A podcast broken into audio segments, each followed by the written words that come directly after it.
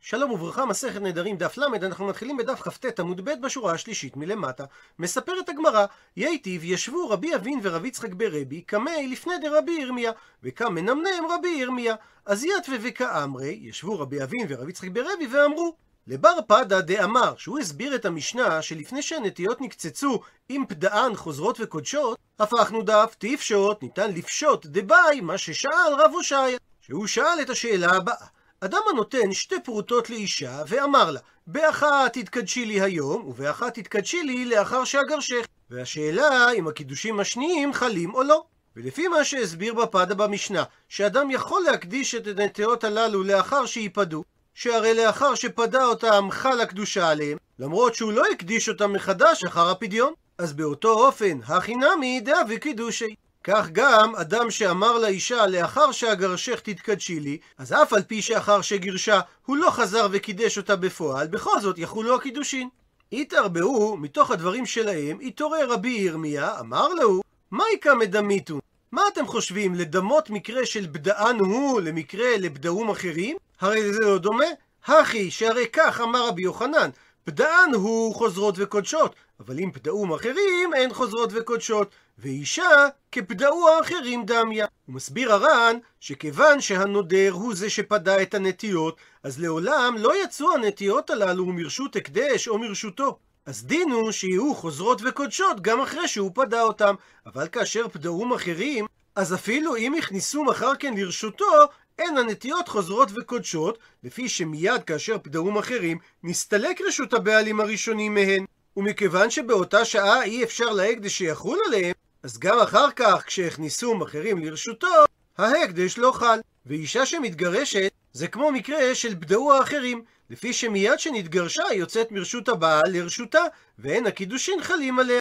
ומביאה הגמרא איתמר נמי, דברי רבי יוחנן נאמרו גם על ידי אמר רבי עמי אמר רבי יוחנן, לא שנו אלא שבדען הוא, אבל בדאום אחרים אין חוזרות וקדושות. ואומרת המשנה, הנודר מיורדי הים מותר ביושבי היבשה, והנודר מיושבי היבשה אסור מיורדי הים, והסיבה שיורדי הים בכלל יושבי היבשה הם. הוא מסביר הר"ן שמי שנדר מיורדי הים מותר ביושבי היבשה, באותן שאין רגילים להיות יורדי הים באוניות. ומי שנדר מיושבי יבשה, הוא אסור ביורדי הים, אפילו כאשר הם עכשיו בים, שהרי סופן לעלות בסופו של דבר ליבשה. הוא מסיים את המשנה, לא כאלו שהולכים מעכו ליפו, אלא במי שדרכו לפרש. זאת אומרת, ההגדרה של יורדי ים זה אנשים שמפליגים בים הגדול, ולא אנשים שעוברים מעכו ליפו בדרך הים.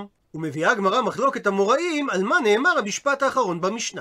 רב פאפא ורב אחא ברי דרביקה, חד מתנה הרישא שנה את המשפט ביחס לתחילת המשנה, וחד מתנה הסיפא שנה את המשפט הזה ביחס לסוף המשנה. מאן דתני הרישא מתנה הכי, מי ששנה את המשפט הזה ביחס לתחילת המשנה, שנה אותו במשמעות הבאה, הנודר מיורדי הים מותר ביושבי היבשה. ומזה נדייק, הא ביורדי הים הוא אסור, אבל מסייג את המשנה, ולא כאלו. הפכנו דף, ההולכים מעכו ליפו. דהלן שאלו יושבי יבשה נינו, שבמקום לנסוע בכביש החוף הם נסעו בכביש הים. אלא בנדר כלול רק ממי שדרכן לפרש. כך שלפי הפירוש הזה, המשפט האחרון במשנה בעצם בא להקל, כי הוא מרחיב את ההגדרה של יושבי היבשה, ומי שהולך בדרך הים מעכו ליפו או מיפו לעכו, לא נחשב ליורד ים, אלא ליושב יבשה. לעומת זאת, אומן דמתני הסיפא, מי ששנה את המשפט האחרון במשנה, על המקרה השני במשנה שמופיע בסופה, מתני אחי, כך הוא שנה את כוונת המשנה, שהנודר מיושבי יבשה אסור ביורדי הים, ולא רק באלו ההולכים מעכו ליפו בלבד, אלא אפילו במי שדרכו לפרש, הואיל וסופו ליבשה סליק, שהרי בסופו של דבר כולם הם יושבי יבשה. ולפי ההסבר הזה, המשפט האחרון במשנה, בא להחמיר על ידי שהוא מרחיב את ההגדרה שכל יורדי הים הם בכלל יושבי יבשה, ולא רק אלו שהולכים בדרך הים מעכו ליפו ומיפו לעכו. ואומרת המשנה, הנודר מרועי החמה הוא אסור אף בסומין, למרות שעיוורים לא רואים את החמה, והסיבה שלא נתכוון זה הנודר, אלא למי שהחמה רואה אותן. ואומרת הגמרא, מה היא טעמה? מדוע אנחנו מפרשים את דברי הנודר מרועי החמה שהוא התכוון למי שהחמה רואה אותן? מסבירה הגמרא, מדלא כאמר מן הרועין. הוא מסביר הר"ן בעמוד הקודם, שאם הנודר היה מתכוון לכלול בנדר שלו אנשים שרואים ולא אנשים עיוורים, אז הוא לא היה מזכיר את החמה, שהרי מי שרואה, רואה גם את החמה. אלא ודאי, מזה שהוא הזכיר בלשון הנדר את החמה, הוא התכוון מי שהחמה רואה אותם. לאפוקי דגים ועוברים. וממילא אין בלשון הנדר דגים שבים ועוברים שבמעי אימן, מפני שאין החמה רואה אותן. ואומרת המשנה, הנודר משחורי הראש הוא אסור בקרחין ובעלי שיבות. וזה למרות שלקרחים אין שיער, ושבעלי שיבה שערן לבן ולא שחור. ומותר בנשים ובקטנים, שאין נקראים שחורי הראש, אלא הנשים. ושואלת הגמרא, מה היא טעמה? מדוע אמרה המשנה שמי שנודר משחורי הראש, זה כולל בתוכו גם אנשים קרחים, ולפעמים זה לא בגלל שאין להם שיער, פשוט יש להם מצח מאוד גבוה, וגם אנשים בעלי שיבה שאין להם בכלל שיער שחור. מבארת הגמרא, מדלא כאמר מבעלי שיער. כי אם הוא היה רוצה לנדור דווקא מאנשים שיש להם שיער, אז הוא היה נוקט בעלי שיער. ומזה שדייקנו שגם קרחים נכללים בביטוי שחורי הראש, למרות שאין להם שיער, אז זה בהכרח אומר שגם בעלי שיער שיבה כלולים בלשון הנדר, כי כוונת הנודר הייתה לאנשים באופן כללי, שהם מכונים שחורי הראש, מפני שיש פעמים שהם מכסים את ראשיהם, יש פעמים שהם מגלים את ראשיהם, ולכן אי אפשר לתאם אותם לא כמכוסי ראש ולא כמגולי ראש, לכן קוראים להם שחורי הראש, מפני שלרוב האנשים יש שיער כהה. ציטוט מהמשנה, הוא מותר בנשים ובקטנים שאין נקראים שחורי הראש, אלא אנשים. ושואלת הגמרא, מה היא טעמה? מדוע רק אנשים נקראים שחורי הראש, וזה לא כולל בתוכו גם נשים וילדים? מבארת הגמרא, שאנשים זינדין דמיכסו רשעיו, וזימנין דמיגלו רשעיו. יש פעמים שהראש שלהם מגולה, יש פעמים שהראש שלהם מכוסה. אבל נשים לעולם יכסו, הן לעולם מכסות את ראשיהם, וקטנים לעולם יגלו.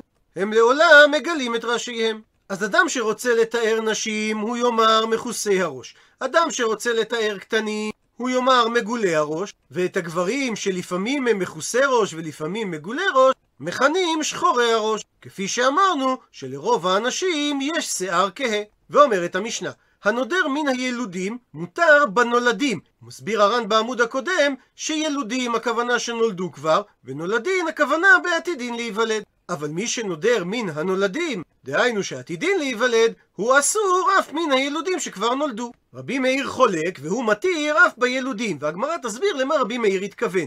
וחכמים אומרים, לא נתכוון זה, אלא במי שדרכו להיוולד. ולכן זה לא משנה אם הוא נדר מן הילודים או מהנולדים, הוא יהיה אסור בשניהם. ושואלת הגמרא, לרבי מאיר שהוא מתיר אף בילודים, זה אומר ולא מבאי הנולדים, שאין צורך לומר שהוא מתיר גם במי שכבר נולד. אז אם כך, אלא ממן אסור. אם הוא מתיר גם נולדים וגם ילודים, אז על מי חל הנדר? מתרצת הגמרא, חיסורי מחסרא ואחי קטני. צריך לפרש את לשון המשנה כאילו חסר הקטע הבא. הנודר מן הילודים מותר בנולדים, ואם הוא נודר מן הנולדים הוא אסור בילודים. רבי מאיר אומר, אף הנודר מן הנולדים מותר בילודים. כי היכי בדיוק כמו דנודר מן הילודים מותר בנולדים. זאת אומרת שלפי תנא קמא המילה ילודים לא כוללת נולדים, אבל המילה נולדים כוללת ילודים, ורבי מאיר לעומת זאת אומר שכמו שהמילה ילודים אינה כוללת נולדים, כך גם המילה נולדים אינה כוללת ילודים. אמר לי, מקשה רב פאפא לאביי את הקושייה הבאה, למימרא. זאת אומרת שלפי רבי מאיר, דנולדים דמתיילדן משמע? שמשמעות המילה נולדים זה כאלו שכבר נולדו ולא מי שעתיד להיוולד? אלא מעתה כיצד תסביר את הפסוק הבא? שיעקב אומר ליוסף, ואתה שני בניך הנולדים לך בארץ מצרים, עד בואי אליך מצרים עלי הם, אפרים ומנשה, כי ראובן ושמעון יהיו לי. ונקרא לפי הגאות הבך, הכי נמי דמתיילדנו? האם רבי מאיר יפרש את המילה נולדים בפסוק הזה בלשון עתיד? והרי מדובר על אפרים ומנשה שכבר נולדו. עונה לו אביי כמו יהודי טוב בשאלה נגדית, ואלא מאי דיילידו משמע? אלא מה אתה רוצה לומר שמשמעות המילה נולדים זה בלשון עבר? אלא מעתה דכתיב, הרי כתוב בספר מלכים כאשר הנביא מתנבא אל ירבעם מלך ישראל ואומר לו, ויקרא על המזבח בדבר אדוני ויאמר, מזבח מזבח כה אמר אדוני, הנה בן נולד לבית דוד יאשיהו ושמו, וזבח עליך את כהני הבמות המקטירים עליך, ועצמות אדם ישרפו עליך. הכי נמי דהבה? האם כאן גם תרצה לומר שהמילה נולד היא בלשון עבר?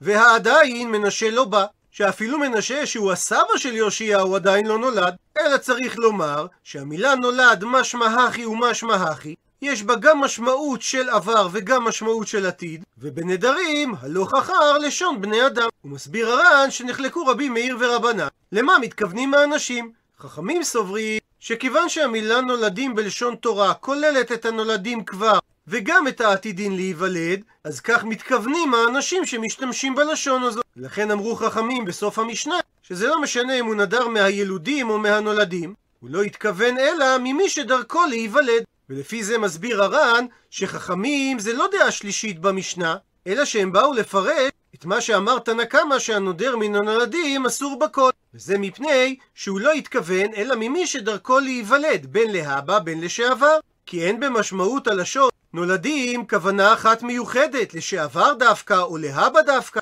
ולכן היא כוללת את הכל. ורבי מאיר לעומת זאת סבר שבלשון בני אדם לא קוראים נולדים אלא למי שעתיד להיוולד. ולעניין הנודר מן הילודים, מסכימים חכמים לרבי מאיר שהוא יהיה מותר ממי שעתיד להיוולד. וזה למרות שבלשון תורה, המילה ילודים יש לה גם משמעות של עבר וגם משמעות של עתיד. שהרי ביהושע כתוב כל העם הילודים במדבר, שזה לשון עבר, ובספר שמות כתוב כל הבן הילות, שזה משמעות עתיד.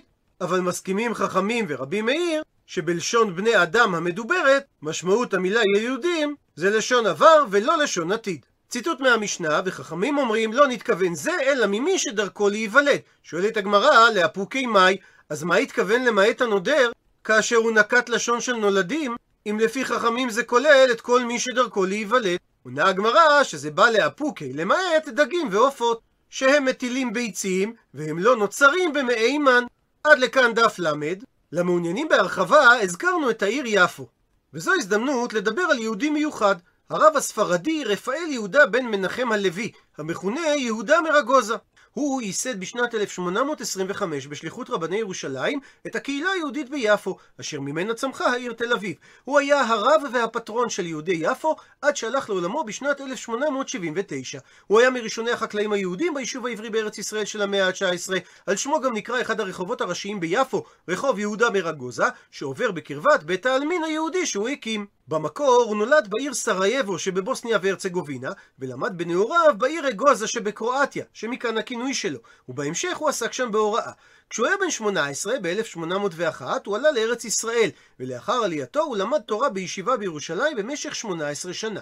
בשנת 1819 הוא יצא לשליחות בתור שליח דה רבנן בקושטא, איסטנבול של היום, בה הוא שהה 6 שנים, וכאשר ב-1825 הוא חזר לארץ, הוא התמנה מטעם רבני ירושלים כנציג ביפו, לקבל את פני העולים היהודיים. בימים ההם לא היה יישוב יהודי ביפו, והיהודים שעלו דרך נמל יפו לא פעם סבלו בגלל חוסר בעזרה יהודית. בשנת 1834 הוא יזם את הקמת בית העלמין היהודי ביפו. עד לאותו זמן נהגו יהודי יפו להביא את מתיהם לקבורה בירושלים. והקמת בית העלמין מצד אחד באה עם התפתחות הקהילה היהודית, ומצד שני היא זאת שאפשרה ותרמה את המשך ההתיישבות היהודית והרחבת הקהילה ביפו.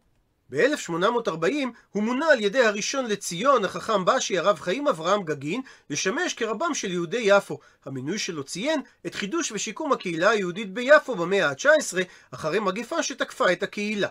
מסופר עליו שהוא היה איש חכם, מורה נערץ ונעים הליכות. הוא שלט בשש שפות, עברית, ערבית, סרבית, צרפתית, טורקית ולדינו. הוא רכש מעמד וכבוד ביפו, גם בקרב המוסלמים והנוצרים, אשר נהגו לברכו ולנשק את ידיו. יחד עם הרב יהודה אלקלעי, הוא היה מתלמידיו של הרב דוקטור יהודה ביבס, שהיה ממבשרי הציונות וממייסדי הציונות המדינית, אשר דגלה בהתיישבות המתפרנסת בכוחות עצמה, והתנגדה לכספי החלוקה, ולכן בשנת 1842 הוא רכש יחד עם חכם אברהם פנסו וחכם יחיאל בכר חלקת אדמה בגודל של 103 דונם על גדות נחל איילון צפונית מזרחית ליפו ושם הוא נטע פרדס. זה היה הפרדס הראשון בארץ ישראל שניטע וטופל בידי יהודים. ובשנת 1855 הפרדס נרכש על ידי משה מונטיפיורי ונקרא על שמו. במקום נמצאת כיום שכונת מונטיפיורי בתל אביב.